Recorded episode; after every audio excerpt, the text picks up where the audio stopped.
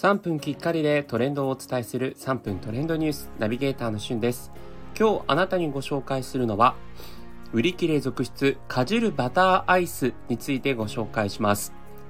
今年の2月に登場して SNS で大きな話題となり、もう早速販売1週間ほどで売り切れとなりましたかじるバターアイス、こちらがですね9月14日に数量限定で再び再販したんですけれども、もう早くもコンビニで売り切れ続出という感じですね。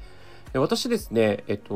以前この番組でもご紹介したピノのコクうまキャラメルに関して買いに行った時にちょうどかじるバターアイスがたまたま売られておりまして、あ、これ売り切れてるやつだと思って1本購入したんですね。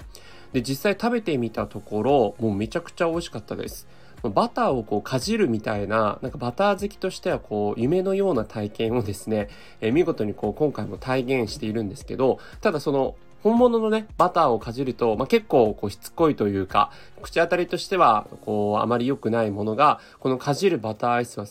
ですね、絶妙に、なんかちゃんとこうバターのそのコクと、それから実際にそのほの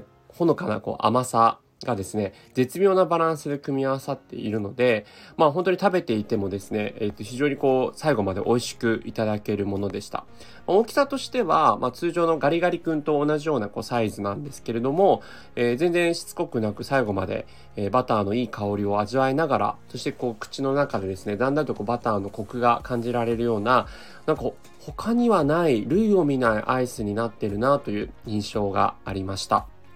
で、実際こちらかじるバターアイスはですね、ガリガリ君を発売している赤城乳業の新製品ということで、北海道産の発酵バターを使用しているんですけど、これほどのこう盛り上がりはね、ガリガリ君コーンポタージュ味みたいな盛り上がりもありましたけど、それ以来なんじゃないかなと思うぐらい、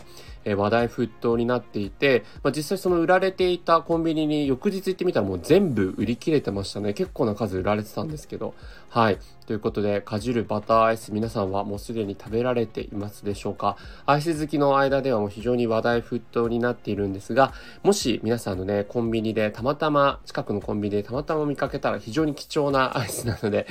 ぜひ手に取ってみていただければと思います。1本のカロリーも140カロリーぐらいなので、そんな中バターしてるからといって、高いわけではございません。